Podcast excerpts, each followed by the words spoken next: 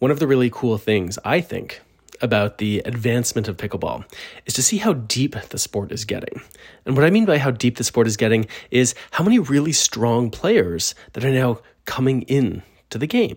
And sometimes these are people who come from racket sports backgrounds like tennis. Sometimes they come from some other sport, but it is really neat to see whether we're talking about uh, like on a local level or a regional level or even national or even international level, how good the game is getting, how many great players are coming into it. And today on Pickleball Problems, what we're going to talk about are seven things that the pros, or we could say advanced pickleball players, but seven things that the pros do better than you.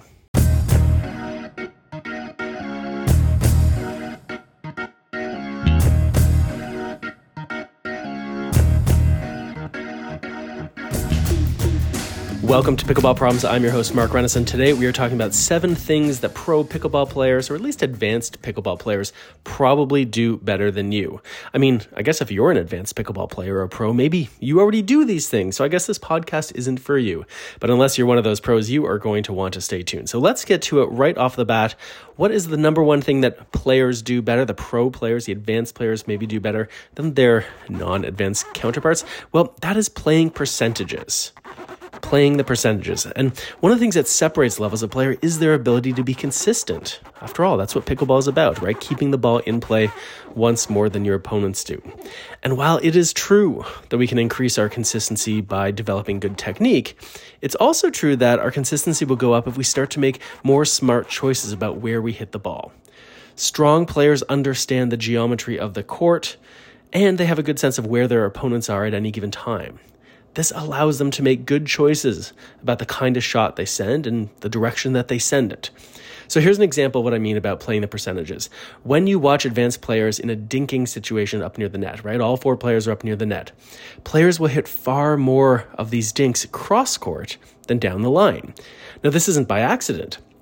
This is because when you hit diagonally, you're hitting over the lower part of the net, plus you're giving yourself a bigger target to aim for, right? The distance on the cross court is longer than the distance on the down the line. And if you're trying to hit a dink that forces your opponents to hit up, you are going to have more room when you go cross court. So the pros do this. They do this not instinctively, I mean, kind of instinctively, but they understand the geometry of the court. And then, all things being equal, they will tend to hit more of those dinks, drops as well, by the way, cross court, because they've got a lower net and a longer distance to work with, right? This is a higher percentage play, not just for getting the ball in play, but for being successful with it, preventing the attack from the opponents. So that's number one on our list. Things pros do better than you do. Well, they play the percentages better. Now, let's get to number two. What else do they do really well? Well, they are really good at finishing points. The best players are good at taking advantage of the opportunities that they create to end the point, and they take advantage of it. When they're up at the net and they receive a ball that's net high or preferably above net high, they're very good at hitting hard and on a downward trajectory. Incidentally, the latter is more important than the former. Hitting that ball down into the dirt is more important than hitting it hard, let's say, at your opponent's chest. The ability to finish these points, it is a critical skill. Because if you fail to do it, if you don't end the point when you have the chance, especially against a good player, they are going to get back in the play and they're going to have a good chance, at least, a reasonable chance, of turning the tables on you. So advanced players see the opportunity they have to finish the point and they do something with it. This podcast is brought to you by Pickleball Coaching International. If you teach pickleball or want to get started, PCI now offers pickleball instructor certification. And since level 1 is 100% online, it's perfect to do when you want and where you want. You don't have to travel anywhere to do it. PCI instructor certification is thorough, practical, and systematic. I should know, I built it. It'll help you to become a better coach. And when you become a member of PCI, you get access to more than 70 high impact videos, audio, sample lesson plans, insurance, and more. Check out all the details at PCIPickleball.com.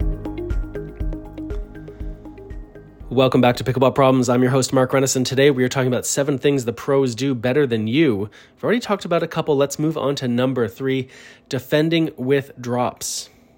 Now, when you watch beginning and novice and even most intermediate players, when they find themselves in big trouble, like let's say they're chasing down a ball out wide, their instinct, the impulse they have typically is to defend with a lob. And why is this? Well, when you lob the ball high over the net, well, first, you're staying away from the net, so the ball's not going to find the net.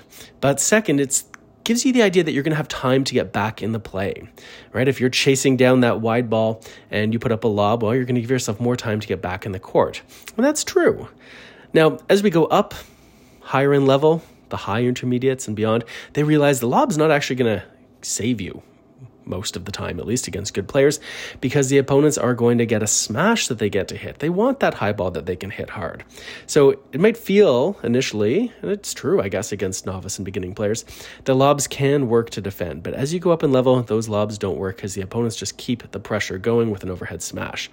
So what else do you do? Well, one of the things the pros do is they tend to defend with a drop because when their opponents are up at the net, as long as we keep giving them high balls, they are going to keep attacking. So, what do we need? We need to give them a low ball. And a ball that's low and slow, a drop, it's not going to win you the point. But look, when you're defending, you're not trying to win the point anyway. You're just trying to stay alive. And if you can play a good drop that forces the opponents to hit up, all of a sudden they're neutralized. They can't hit the ball so hard, at least on a downward trajectory, and still keep the ball in play. So, this is something that really separates levels of player. The pros, the advanced players, they are good at defending with drops, forcing that upward hit, resetting the point, and then trying to get things back on even terms. All right, next up, things that pros do well that we don't. Well, making a plan, but then sticking to that plan. So, playing competitive pickleball is like constantly trying to solve different problems.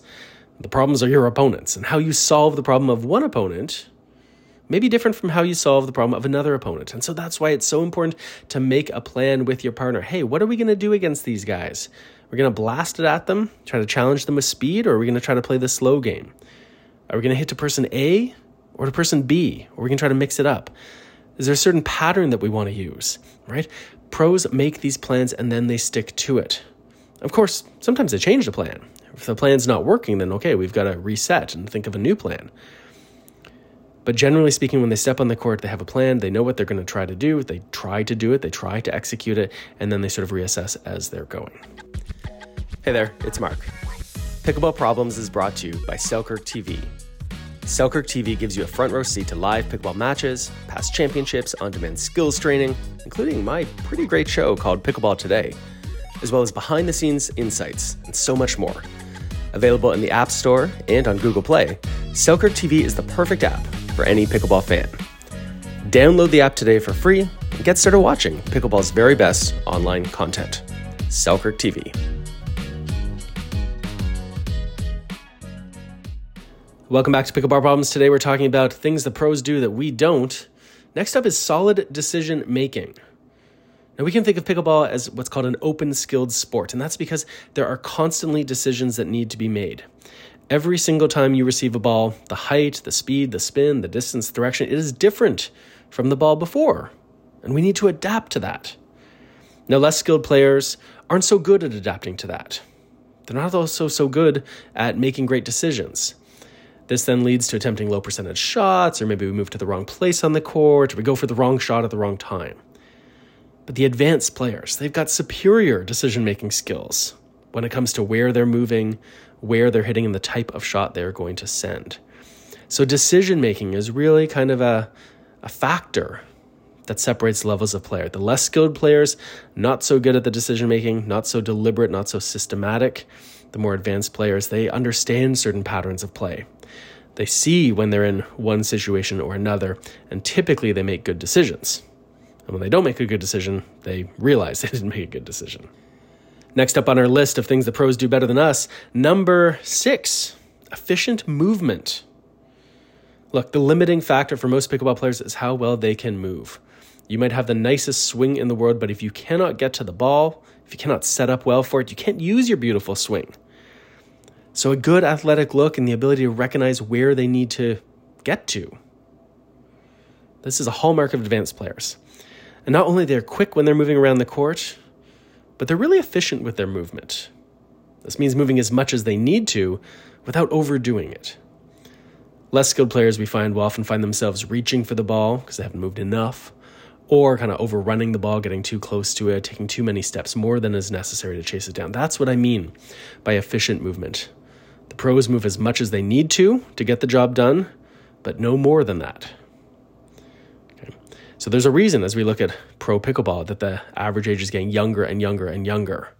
Not because their technical skills are that much better, but really often the limiting factor is the movement.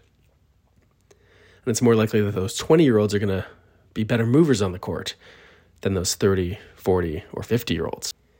Finally, number seven things that the pros do better than we do is they expect the attack.